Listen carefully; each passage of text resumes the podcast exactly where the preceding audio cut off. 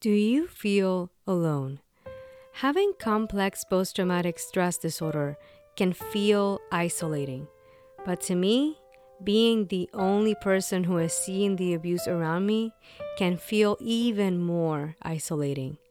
For us survivors, we often struggle with feeling like we are the only person going through this and like no one else could ever understand what it is like to live with complex PTSD. The truth is, there are more people out there with CPTSD than you might realize. At least that's how I have felt as I started exposing myself to content. I started to realize that I was not alone, and today I want to officially kick off Hello Trauma Brain's interview format. I will be talking to Benjamin Allen, a fellow survivor and podcaster who has complex PTSD. In part one, this week, Ben and I chat about his experience podcasting about having complex PTSD, going no contact with abusers, resuming contact with the abusers, how complex PTSD can impact relationships, and more. Hi, I am Raysa, a survivor of narcissistic abuse, and I have complex post traumatic stress disorder. And you are listening to Hello Trauma Brain, a podcast where I share my experiences living with complex PTSD. My hope is this podcast can help destigmatize mental health and provide support to anyone diagnosed with CPTSD who thinks they might have it or has a loved one with this diagnosis.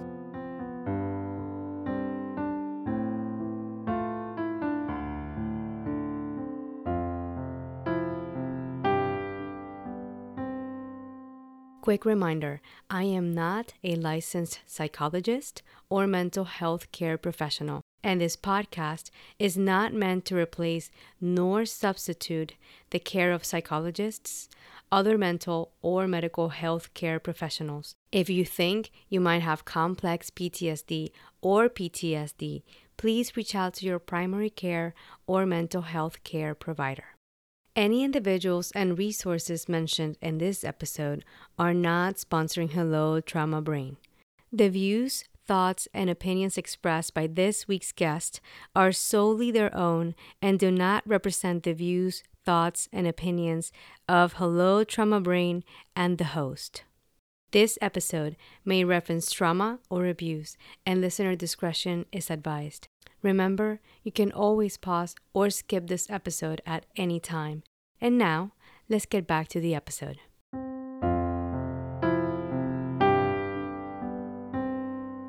Hello, dear survivors, and welcome to this episode of Hello Trauma Brain. Thank you for joining me today.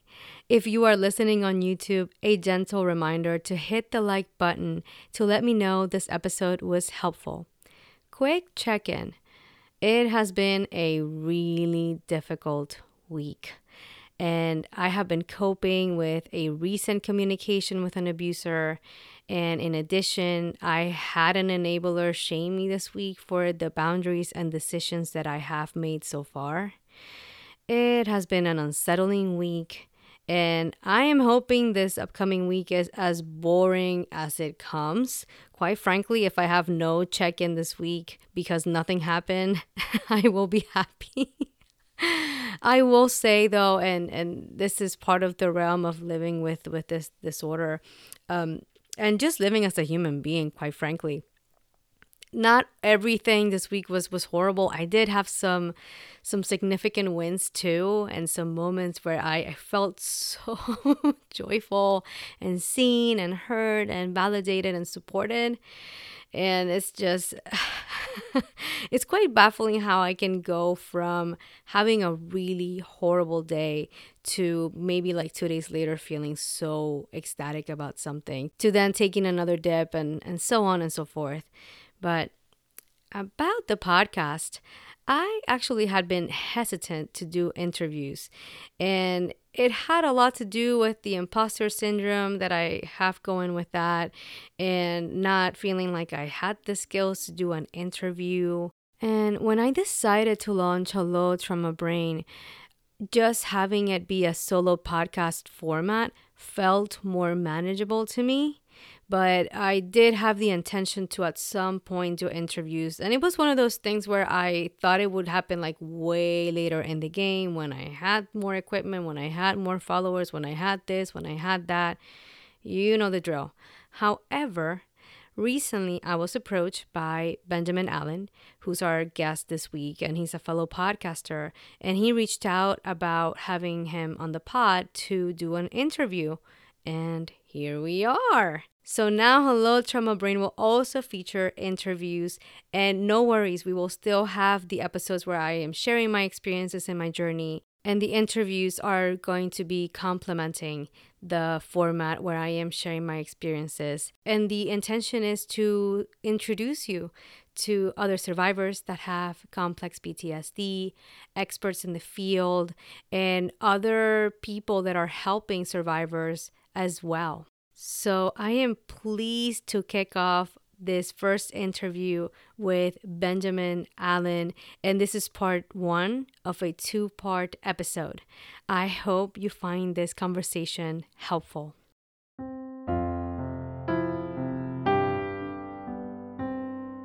All right, survivors, I am thrilled to welcome today Benjamin Allen. He is a 41 year old historian and licensed massage therapist who happens to have a part time podcast about living with complex post traumatic stress disorder, which he likes to think of as his diary that you get to eavesdrop on. His podcast is called the complex PTSD guy. He was diagnosed with complex PTSD in 2017 and started podcasting about living with CPTSD in January of 2020. Thank you, Benjamin, for being here and joining me for this conversation today. How are you doing? Yeah, thank you so much, Raysa. Um, I'm doing really good. I'm having a good morning and I'm excited to answer your questions and have you pick my brain a little bit. This is fun. Sounds good. Thank you again. I the first question I have for you, Benjamin, is how did you find yourself podcasting about having complex post-traumatic stress disorder? So that stemmed out of my own diagnosis. So um, in 2017, uh, I was diagnosed with complex PTSD, and I, I want to make sure I point out I would have never in a million years thought that I had any form of PTSD. So when I got that diagnosis, it was life altering for me. Um, and I, I noticed over a couple of years' time from 2017, 2018, 2019, I had heard a lot about PTSD over the years, but barely anything about complex PTSD. Um, and I also um, rarely ever hear anybody talk about trauma from your upbringing or your childhood, your childhood years, your teenage years that type of complex long-term trauma, um, which is what complex PTSD is, long-term trauma. I rarely ever heard anybody discuss that. Usually, when I hear people talk about PTSD in any form, it's related to military service or it's related to a major attack. So, like if someone's assaulted, um, things like that. But I rarely ever heard anything about um, long term trauma. So, that's where a lot of it came from. And I, I should point out when I was first diagnosed, um, I thought that I was only diagnosed with PTSD. And it was actually a military veteran who said to me, You have complex PTSD when I described my type of trauma. And I emailed, actually phoned my therapist, and I said, The woman who diagnosed me. And I said, Is that correct? Do I have complex PTSD? And she's like, Yes, that's right. And I I just probably misunderstood her when she first diagnosed me, probably because I was so shocked by it. I just, I thought, you know, shocked that I had PTSD. Um, so I overlooked that word complex at first. Um, but again, my podcasting came out of, I would say, the lack of people talking about long term trauma from upbringing. So Oh, thank you for for sharing that, Benjamin. And I I can only imagine how hard it must have been not to have the language of complex PTSD until only a few years ago. And when I hear you talking about your experience, you know, I I have to say, like, I, I've been doing therapy for, uh, I started in 2016 and I've seen quite a, quite a bit of them and none of them said complex PTSD. And one of them said only like secondary PTSD at one point. Like, I didn't have the language either.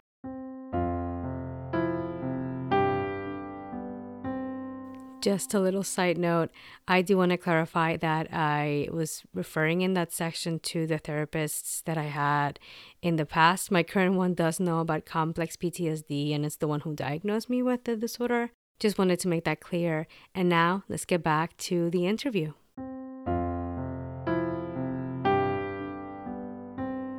I think I think the field like they're still catching up to understanding what complex PTSD is. And and I agree with you. There's not a lot of voices out there that are describing what this feels like and how how it really works in terms of how long term it is. It's not just like 6 months. We're talking years and years. And it's it's for me it was a game changer to have the actual diagnosis and it helped put names to a lot of the stuff that I just didn't know were even involved in the trauma. Um, how how has it been for you to have the diagnosis now and have the language? It's it's huge. So for years and years, I only dealt with the symptoms. So because the symptoms were all I was ever told about or maybe was addressing. So depression, for example, that was one of the big ones. Um, and it was always just like you know another depressing day or another clinical depressive moment here um, here or there. But to know it's almost like you're validating it in a big way. So when you get that diagnosis it's like you know this didn't just drop out of the air this didn't fall out of the sky or come out of the blue. There's a reason i was diagnosed with complex ptsd so it validates the trauma um, a lot of mine was emotional, but I also had physical for several years. Mm-hmm. Um, but I would say most of mine was mental, emotional.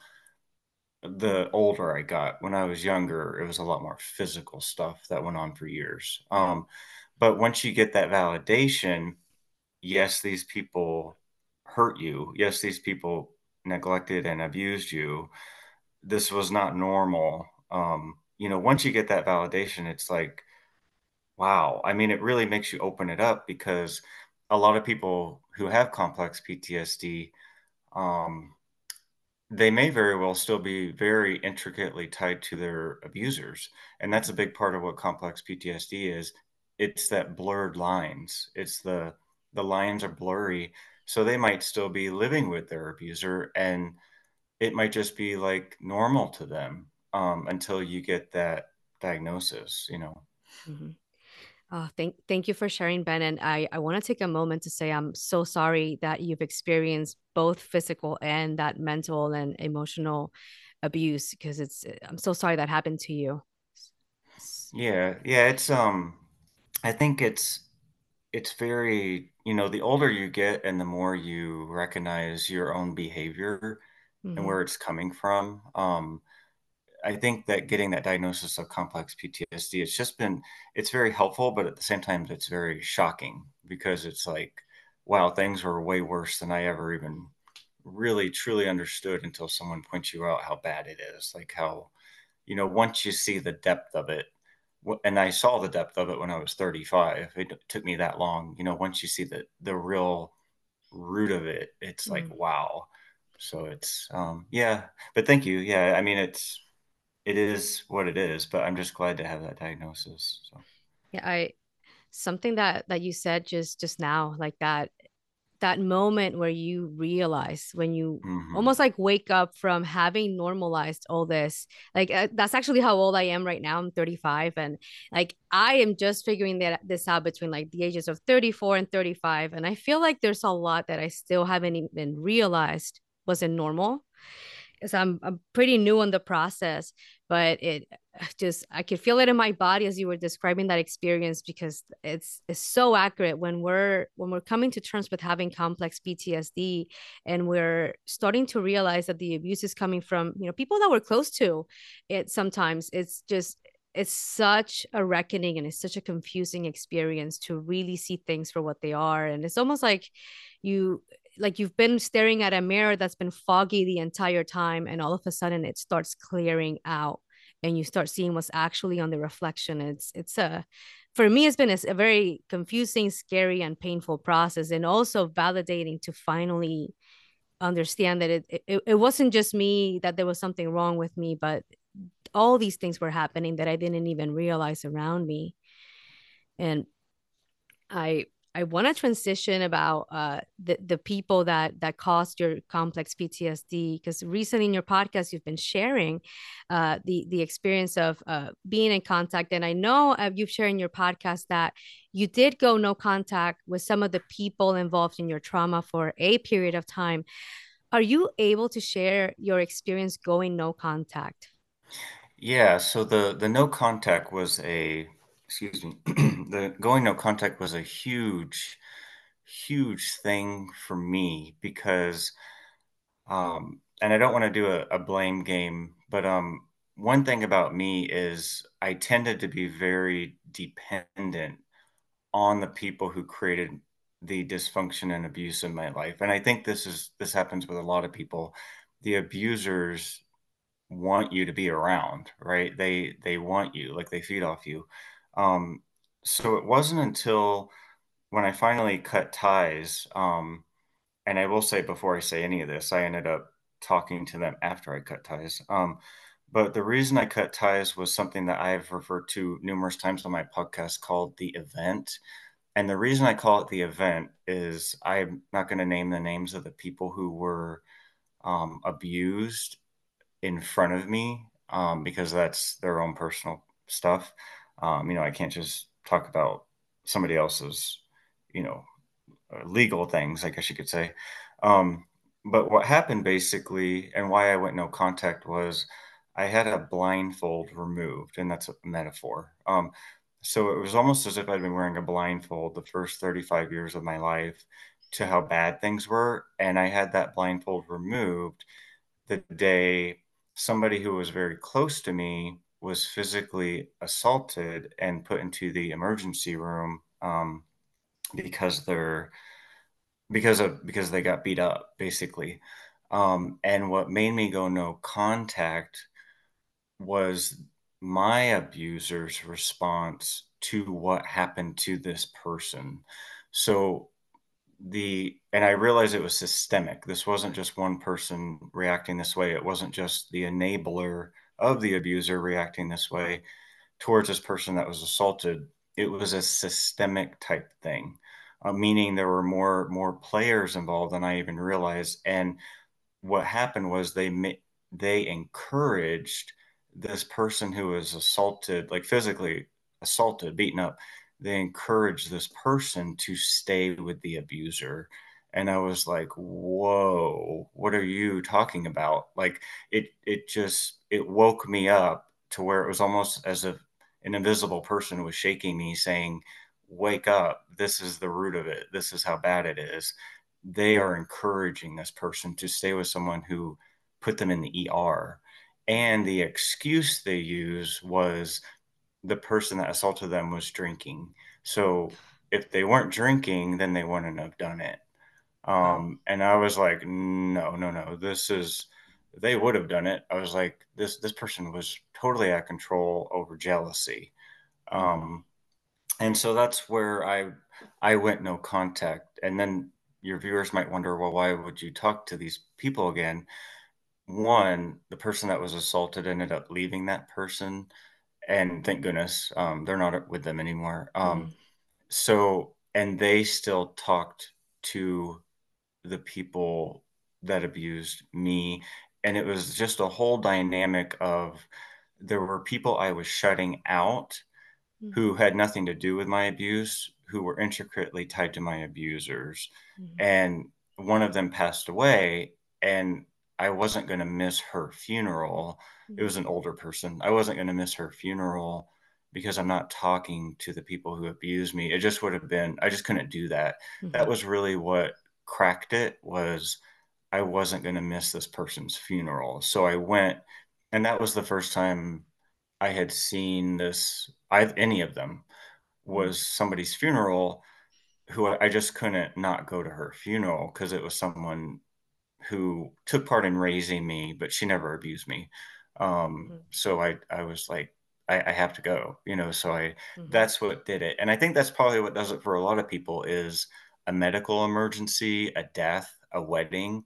That's a lot of time, you know, a baby's born. That's a lot of times where you end up getting put back into the situation where you see your abuser again. I think that's pretty typical because those are things that a lot of people just know what the word is, but like I just had to go. So Mm-hmm. Uh, thank you. Uh, thank you, Benjamin. And I, I want to take a moment to just like want to validate how horrific uh, what happened during the event, how horrific that was, and how unsettling it must have been like to see the people around you encouraging this person to go back to their abuser. It almost feels like you're like the only person who can see what's happening. And I, I find that for me has been like that. And I like from talking to other survivors, like it tends to be such an isolating experience because the whole system is trying to keep the status quo and then there's usually like the one person that's seeing what's really happening. And i just want to take a moment to just say that that must have been horrific to experience and i'm relieved that that person is no longer with their abuser. And you had it right. You really did. Like that's that's how insidious this stuff is. And another thing that i want to highlight from what you just said is just like the, our the PTSD form that we have is like the complex the same applies to dynamics with these people. It's so complicated. Like it's not just and i feel like this is one of the things that people don't understand about the concept of being no contact. Like it's really not that easy or black and white oh i just cut them off and i go off into the sunset and that's it. Like there are other people involved and there's times where you do want to go to the funeral or you want to support a loved one when they're getting married and you want to be there for them and other people are also attending and it's it's a complicated decision to make. And i want to say to you like you know there's no judgment here like it's it's such a personal choice and it's it sometimes it feels like an impossible decision when we're making when we're making the call of do i go? Do i not go? Do i call do i not call and it's again i just how how complicated it is and and how how you're navigating this is just thank you for sharing that experience with us and I do want to transition. So I, I, you already mentioned that you you have contacted them in some way, and I, if I am understanding correctly, you are in some sort of contact now. And recently, um, you even uh, did an event uh, where some people were there. Can you walk me, you know, through the process of preparing for that interaction and the process of resuming contact with some of the abusers? yeah, and I'm so glad that I went to so it was Thanksgiving is what it was. Um, I'm Mm-hmm. just so glad that I went and um, the reason why I, I'm glad is the the result of it was so much better than I thought it was going to be. So it's there's a lot of things that played into this. Um, so there's one person who was at the what I refer to again as the event. Um, and there this was the only other person I would say besides myself that I witnessed Mm-hmm. who wanted the victim to get away from the attacker. Um, and so that person I had actually also cut them out because when you go no contact, um, let's just say with people that you grew up around, in my mind, you can't pick and choose. That just won't work. So I had to cut out this person too, um, because I wasn't just going to be around that this person who also, like myself, wanted the victim to get away from the attacker. Mm-hmm. Um, I couldn't just be around that person and say, well, none of your none of these other people can come around when I'm here. I'm not going to Mm-hmm. dictate how they can live their life, you know? Mm-hmm. Um, so I was just I just went no contact with him as well. And I think they always wondered like where did he go? Where did Ben go? Um, like why doesn't he talk to me? Mm-hmm. Um, you know, and I'm somebody I don't have a Facebook page. Like I don't I'm not on there. So that's one easy way of going no contact is just not having that in general. And I'm Mm-hmm. not on social media much. But um I did see this person because we ended up um well we ended up seeing her basically um around the Thanksgiving holiday and I thought for certain they were going to want to talk about the event. They were going to want to talk about our loved one being attacked. They were going to want to talk about all of that. So I had like a, my mind ready, you know, to explain to them why I went no contact with them when they did everything right. You know, this person Mm. who also had the same view as I did, and none of that came up. And it was so refreshing. It was like they've moved on, Mm. right? You know, they've moved on. They supported the person when they left the attacker um, and everything. They moved on and they've always been able to kind of live a functional existence. And it really stood out to me.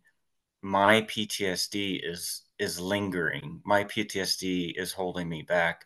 Mm. Um, so I have complex PTSD from my upbringing, but the event um, I still was very much triggered by. So that event was still lingering with me and maybe not with them. So for me, that's all I could think about. And that's how PTSD is too, is it's a lot of times it sucks up all your mental attention. So I was just, Mhm. you know, wondering, you know, what they were going to think. And the reason the complex part plays into this is the person who was attacked by the attacker. Um, they were someone who also experienced the same exact type of I shouldn't say same exact, but 95% exact type of abuse that I did growing up. Mm. So the victim is somebody who I knew from childhood who went through a lot of the same things. So everything was tied to them. And when they stayed with their abuser for a time, let's just say a year, I don't know how long it was, um, a year or 2, Mhm. um, that was like, wow, because um, you know, I never would have ever guessed that they'd do that because they were always somebody who used to say to me, they always used to remind me of how crazy things were growing up. So to see them stay within someone who physically abused them was shocking to say the least. And so whenever we got together around this holiday, um, again, I would say they've moved forward in their life. And again, for me, the lingering is still going on there. The I would say the PTSD stress, that uh wall, I don't know what you want to call it, but I just use the word linger. It Mm. it just hangs around and it distracts you. It's distracting is the word. Mm. PTSD is distracting. Um, it sucks up your all the attention. Um, so yeah, I I was pleasantly surprised. Um, I had an accident in October that I'll bring up really quick. Mhm. Um, and so I thought that they were also going to be talking about this accident I had. I had a car accident. Um, and I thought for sure they were going to be um, talking about that. And it was related to um, substance abuse. And Mm. so I thought that they were going to bring that up, bring up substance abuse, because it was the first time I'd ever been open to them that I had an issue with certain things. And none of that was brought up. I think they wanted it to be a, uh vacation for me because I. I went out of state for the holiday. Um, I think they wanted me to take a break. I think they knew that I was stressed out. Um, so they didn't bring up any of that. I think that they were just going to let me bring it up if I wanted to Mm. you know, they probably already had that conversation. He needs he needs a break. He needs to get away. Um, Mm. I think they could just tell I was stressed out. So, Mm. um, so it was pleasant. I was pleasantly surprised with a lot of things, but um, related to the accident, I will say, and this is very important, Mhm. and I think your listeners will relate to this. Um, in regards to the accident that happened, it was almost like a life-threatening accident for myself. Um, and the I am currently in contact with the primary person who abused me growing up because again, complex PTSD is complex. Um, Mhm. and they haven't reached out a single time to see if I was okay. So that really um, sunk in with me. This person doesn't care about me. And when you're living with complex PTSD, I think that's really important to notice the things that people aren't doing Mm. um, so if you come from an abusive home and let's say, you know, let's say you graduate with honors or something and they don't throw you a party, they don't say congratulations, you know, there's nothing that comes your way. Or let's say you almost die in an accident. Um, li- you know, it's like, or you have a house fire or something and they don't call to see how you are. Um, and you know, they might even, you know, I don't know. They just don't they don't check on you. Mm, They don't care about you. Like unless like a lot of ways you're a tool for them to use. And if mhm, there's no way that they can use the situation, they're not gonna reach out to you. But it really sunk in with me where I was like, they don't they don't care about me. Like this is very apparent. Um, mm, you know, it's it just really it it woke me up for the second time. So you could say I had my blindfold removed again because if you go no contact and then you talk to them again and then you have your blindfold removed again, I'm not going to go no contact again. Um, but I'm just going to keep them at much of a distance as humanly possible. Um, mhm, whereas before, once I went back in contact with them, I would say I made several. I made several excuses to do that. Like one, I know the, the history of the abuser. I know that they were abused growing up. Two, I know, and they were abused in more than one way. And then two, I was very worried about them when the pandemic hit. So that mhm. was when I initially reached out to to the main person. Um, I was just worried about him. But it's weird because it's almost like a Stockholm syndrome. Like mm. you're, you know, like you start to think like, oh, you know, look at them, like they need love, or you know, it's almost it's almost like you're dating an abuser. Like Mhm. when you start when you start talking to your abuser again, it's like people who go back to their physically abusive spouse, and everyone's like, why do they go back to him? Why do they stay with him? And you know, it's it's almost like that, I guess.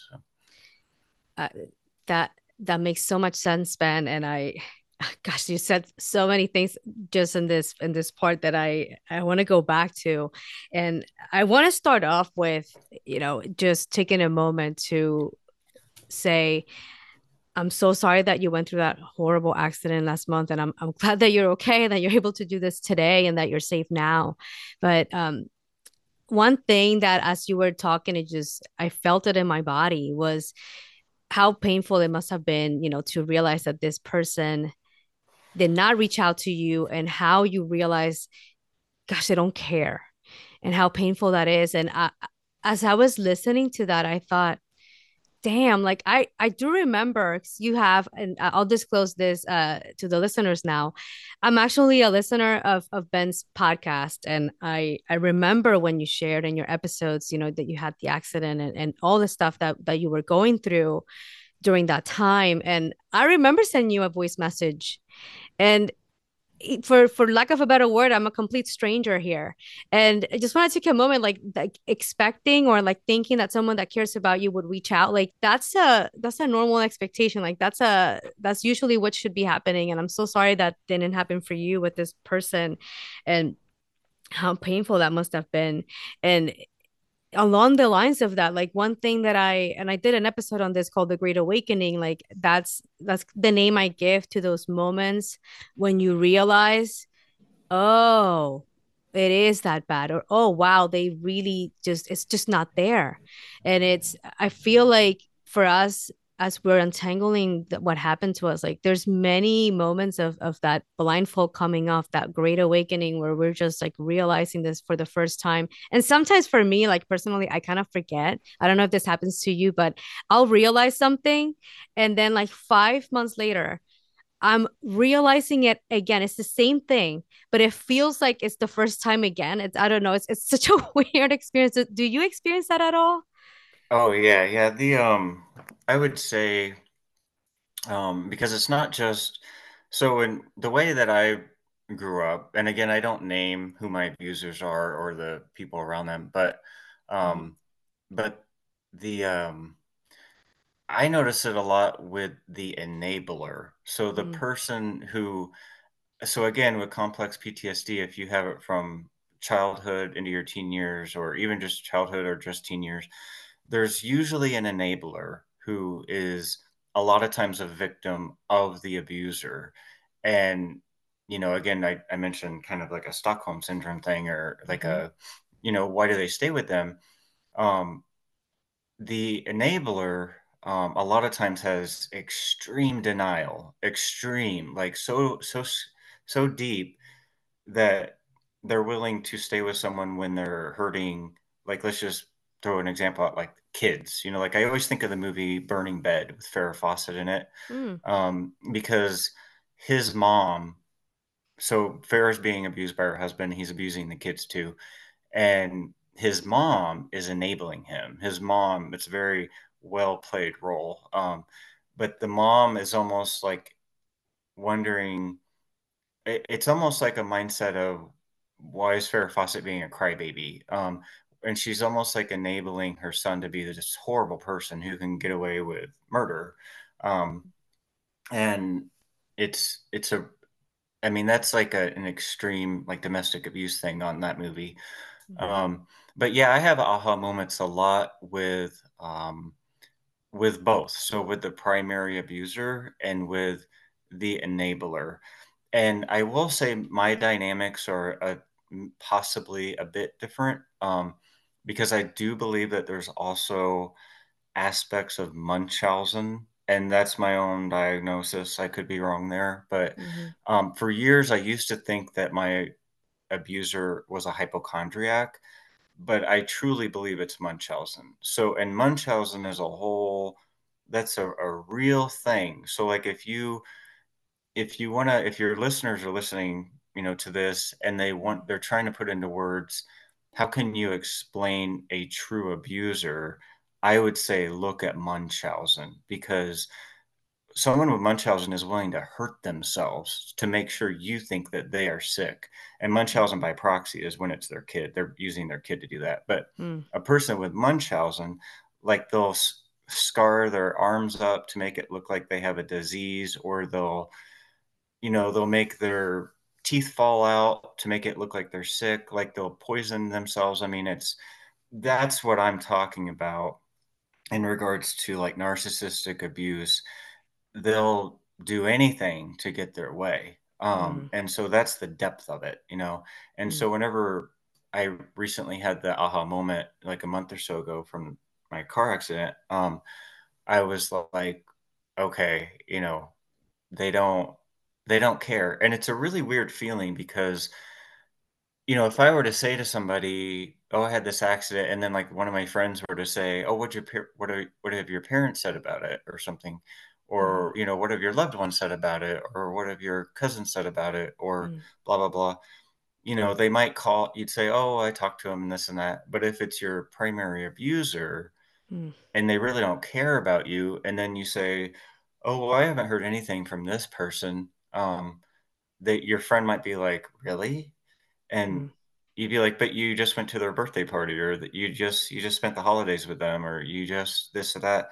Mm. And usually, it almost it usually takes somebody to point it out to you, Mhm. like, "Well, why wouldn't they call you?" Um, you know, because a lot of times if you're if it's not happening, you're not noticing that it's not happening, right? Like if you Mhm. grew up with it, it's normal to you for them to neglect you. Yeah. Um, so it's almost like until somebody points it out, it's like, "Oh, yeah, why haven't they called?" And then your friend might say, "Well, didn't you think about that?" And you might be like, "No." And it would be Mhm. because you're not used to it. You'd be like, Right. "Well, well, why would they call?" You know, like, what are they supposed to do? You know, if you're not Mhm. seeing it happening, you know? Mhm. Yeah. That that makes so much sense, and I I feel like that that happens to me too. Like I I'm you normalize, and I, that I think that's the term. Like you normalize the the dynamics that are happening around you to the point where you know just like it, it sometimes it shocks me too when I hear somebody else have a different reaction because to me it's like well that's another Tuesday for me but Mhm. but somebody else going like uh no that's that's that's a big deal. And I feel like having those reactions and that's why for me like having like I've I've been to support groups and I I'm exposing uh myself to content like even listening to your podcast was part of that a lot of me listening to your podcast led to me having all these moments of realizing oh shit I didn't realize that was part of it. Because to me again it's normal. And then when I hear you talking about it on your podcast or I hear someone in a support group say something and they're like yeah this is so toxic I'm like that is. And it, it it's just it, it really blows my mind. And and i and i think I, I don't think i can tell you you're not at least alone in this in this sense because i experience that all the time. And i i do want to circle back to something that you said earlier which is about you know the I'm gonna call it the stigma that applies when when the abusers are in in a let's just say in a family dynamic. Because you were describing how like if you were quote unquote dating someone toxic like that, it might be more likely that we would hear people say, like, well, you shouldn't be with this person. But I feel like there are certain dynamics where that stigma is there. And, you know, it, I, I, I do the same thing. I don't disclose who my abuser is, but I'm just thinking about someone whose abuser is in their family. And, you know, usually the narrative there would be, but they're your family and how how can you set boundaries with them or how can you do a b and c or well you know but but they're still related to you. And it's it's a really hard thing to navigate for a lot of survivors because yes the abusers you know might be family. Yes the abusers might have a bad you know bad history or yes the abuser might be a mentor or someone who's been in their life for a long time but that still doesn't excuse the abuse. And when you really look at it like and one way i go about it is i remove the title of the person and i replace it with the word abuser like if you say like spouse or friend or boss or or whatever you take that title away and you say abuser and you take whatever you're hearing from the other person and you put it in that context it, uh, it helps me like land like land quicker in terms of oh wait a second something is off here. And it's something that I've heard survivors use as well, but it's, it's, it's just such a complicated dynamic because it, with complex PTSD, like I find myself vacillating between I still feel love for the for some of these people and I still care about them and I don't want any harm to come upon them. And I'm also coming to terms with all the abuse they have imposed on me that I need to work through to be able to heal and and and improve my quality of life because my complex PTSD I mean it, it really it really gets in the way of my everyday life. It's just there's no break from this. At least that's how I feel about it. And and again i i, I want to thank you for sharing sharing your experience like I, it's so relatable. And i think it's so important when we are exposing ourselves to the listening to the experiences of other people so we can start learning what actually is healthy what's not healthy and and figure out you know how, how to relate to other people too. So i feel like that's another way where my cptsd gets in the way of my life how i relate to other people. And um I I feel like in your podcast you've talked uh, quite a bit about that as well. Uh, did you did you wanted to add anything in terms of like how the complex PTSD impacts your uh, relationships and how you relate to others? Yeah, so the one of the biggest symptoms of complex PTSD, if you look up, you know, complex PTSD online, is interpersonal skills, struggling with mm-hmm. interpersonal mm-hmm. skills. And I would have to say, outside of depression, um, struggling with interpersonal skills has been my biggest thing for sure. Um, and a lot of it, I think, is um, so like let's just say trying to date somebody, for example. Um, there's certain things that will pop up, or maybe it's things that I'm not doing mm-hmm. that somebody that I'm trying to date it'll be a really big issue for them.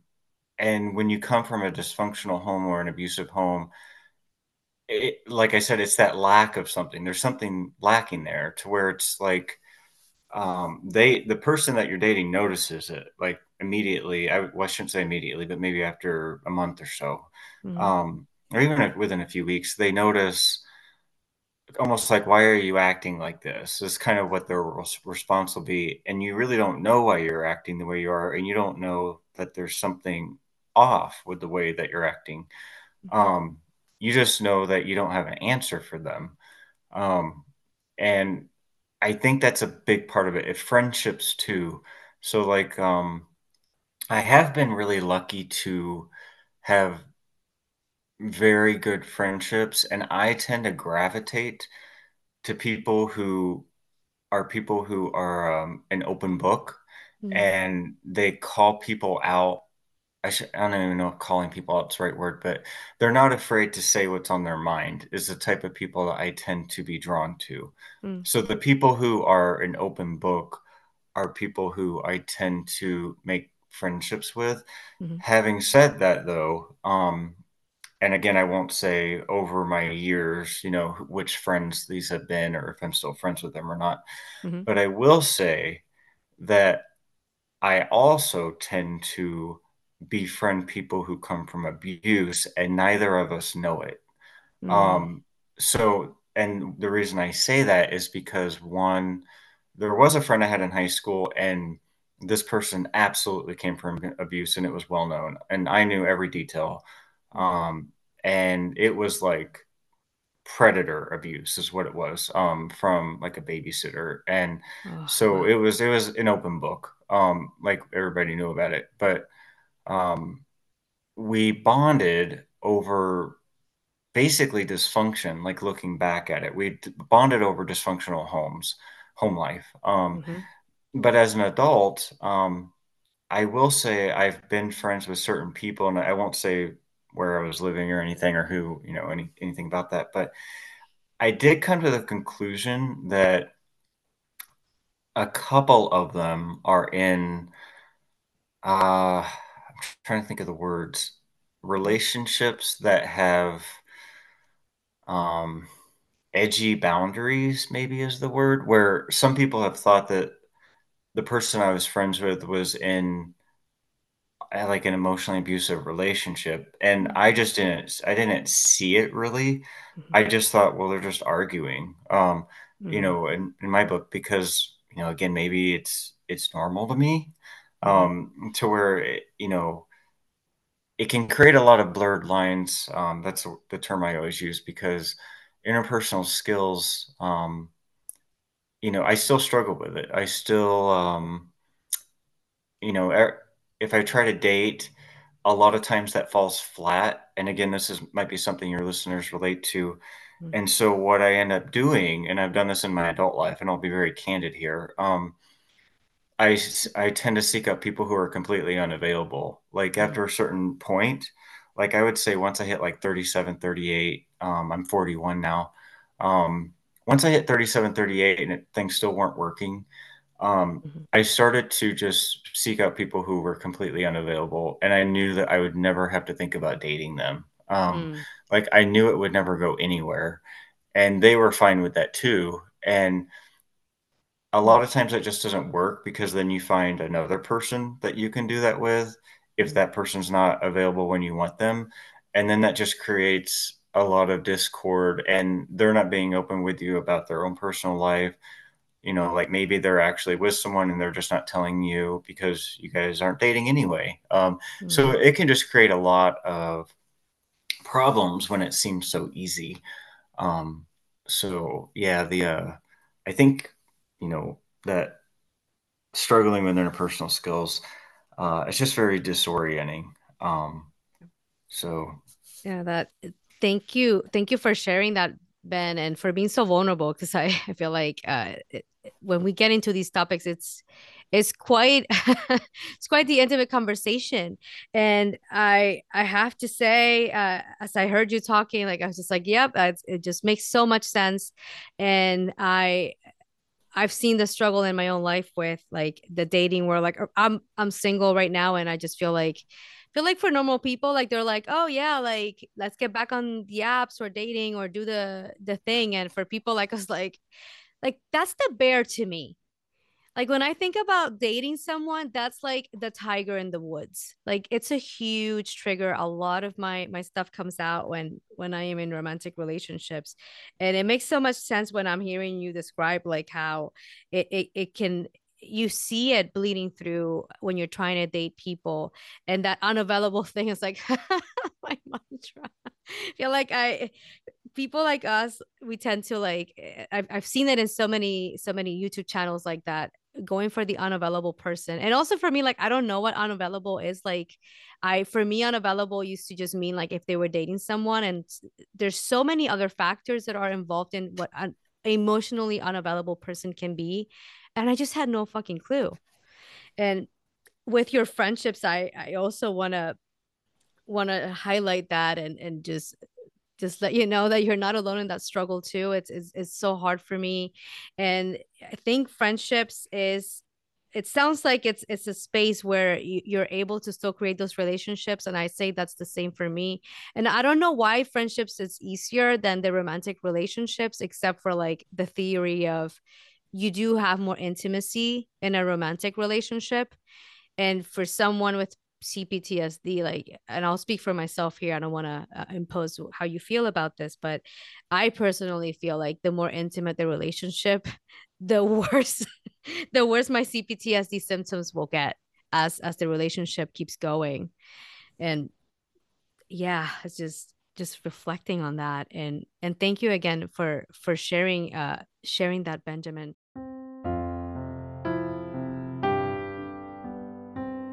All right, survivors, how are you feeling after hearing the interview so far? I invite you to take some time to reflect and take in my conversation with Ben up to this point. You are so welcome to join me next week for part two of my interview with Benjamin, where Ben shares the tools he uses to help reduce his CPTSD symptoms and his experience realizing the problematic behavior of abusers and enablers. Ben will also read some of his original poetry, which has helped him heal and process his experiences and more. I will be linking Ben's podcast, The Complex PTSD Guy, to the show notes. Please stay tuned for this week's healing invitation.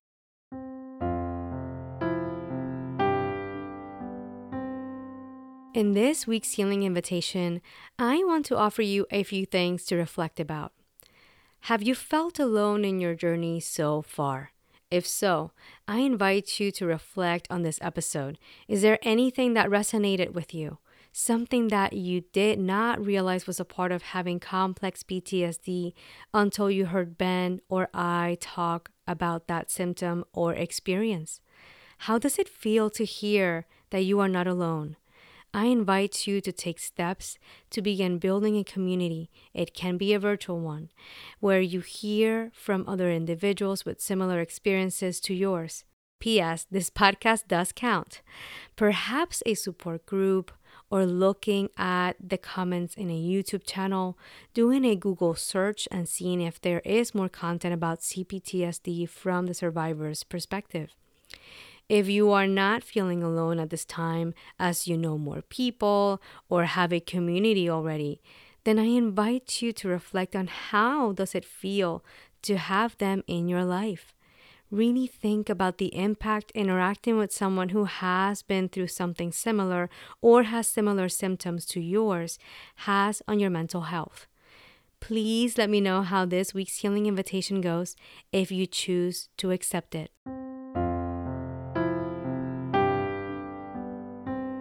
Before we wrap up this episode, all music and production is courtesy of yours truly.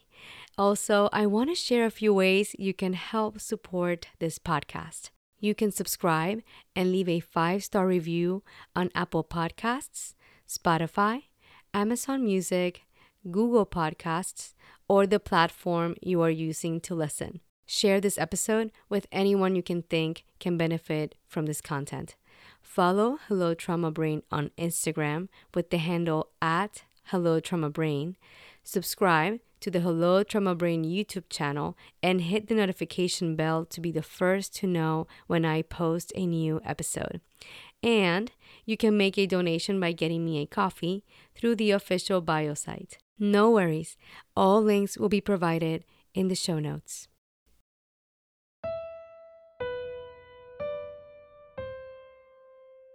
Thank you for joining me and Ben today. I hope you found this episode helpful. I wish you the best as you continue building community and healing.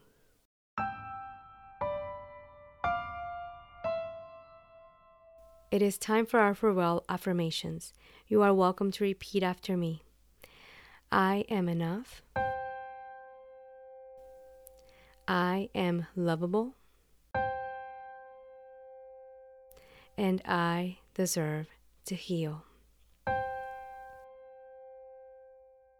I wish you a gentle week and thank you for listening.